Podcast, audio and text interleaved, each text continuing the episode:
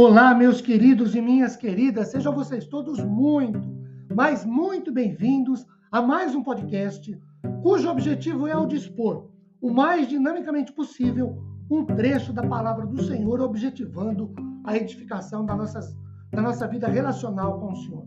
Meu nome é Ricardo Bresciani, eu sou pastor da Igreja Presbiteriana Filadélfia de Araraquara, situada na Avenida Doutor Leite de Moraes, 521, na Vila Xavier. É sempre uma grande alegria levar a todos vocês mais uma reflexão bíblica. Hoje, tendo por base o texto de Romanos, carta de Paulo aos Romanos, capítulo 12, versículo 20. Pelo contrário, se o teu inimigo tiver fome, dá-lhe de comer, se tiver sede, dá-lhe de beber, porque fazendo isto, amontoarás brasas vivas sobre a sua cabeça. Meus queridos, aqui em Romanos 12, Há dois podcasts anteriores a este, falamos sobre o verso 18. No podcast imediatamente, imediatamente anterior a este, sobre o 19, o verso 20 efetivamente é uma conclusão. E aí, Paulo cita Provérbios capítulo 25, versículos 21 e 22.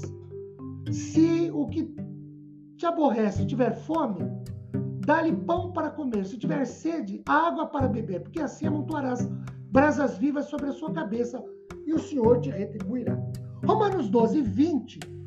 Em Romanos 12, 20, os crentes devem tratar os inimigos que se encontram em dificuldades como tratariam os outros em circunstâncias semelhantes, alimentando-os e também descedentando-os ou cuidando deles, oferecendo-lhes ajuda. De acordo com Matthew Harry, a ideia exposta aqui por Paulo é a de que estejamos prontos e dispostos a mostrar qualquer gentileza a nosso inimigo e diligentemente, como sinal de reconciliação e amizade, confirmar nosso amor ágape sobre ele. Também, o apóstolo não quer dizer que devamos ser consolados pela nossa bondade com o conhecimento. O nosso inimigo está punido antes com atitude positiva, esforçando-nos por mostrar a aquele que, para com ele, tomou atitude hostil, que não alimentamos nenhuma hostilidade em contraposição.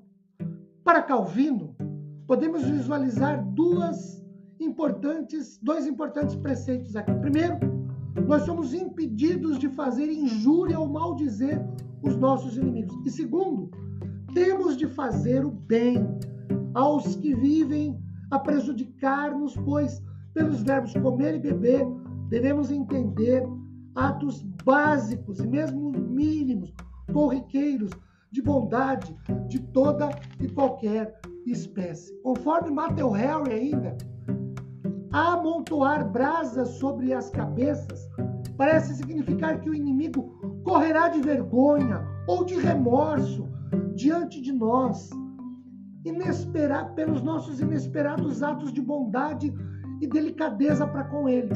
Ainda para Calvino, duas outras coisas. Primeiro, ou o nosso inimigo será comovido pela nossa bondade, ou caso ele seja tão feroz que nada consiga acalmá-lo, será fustigado e, e atormentado pelo testemunho de sua consciência, a qual se sentirá fulminante ante a nossa bondade.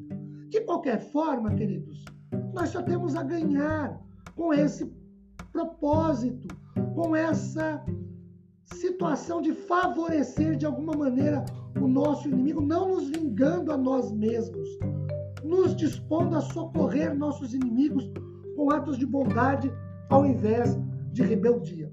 Isso é fácil? Óbvio que não. Mas o Deus a quem servimos nos ajuda a que nos posicionemos dessa maneira.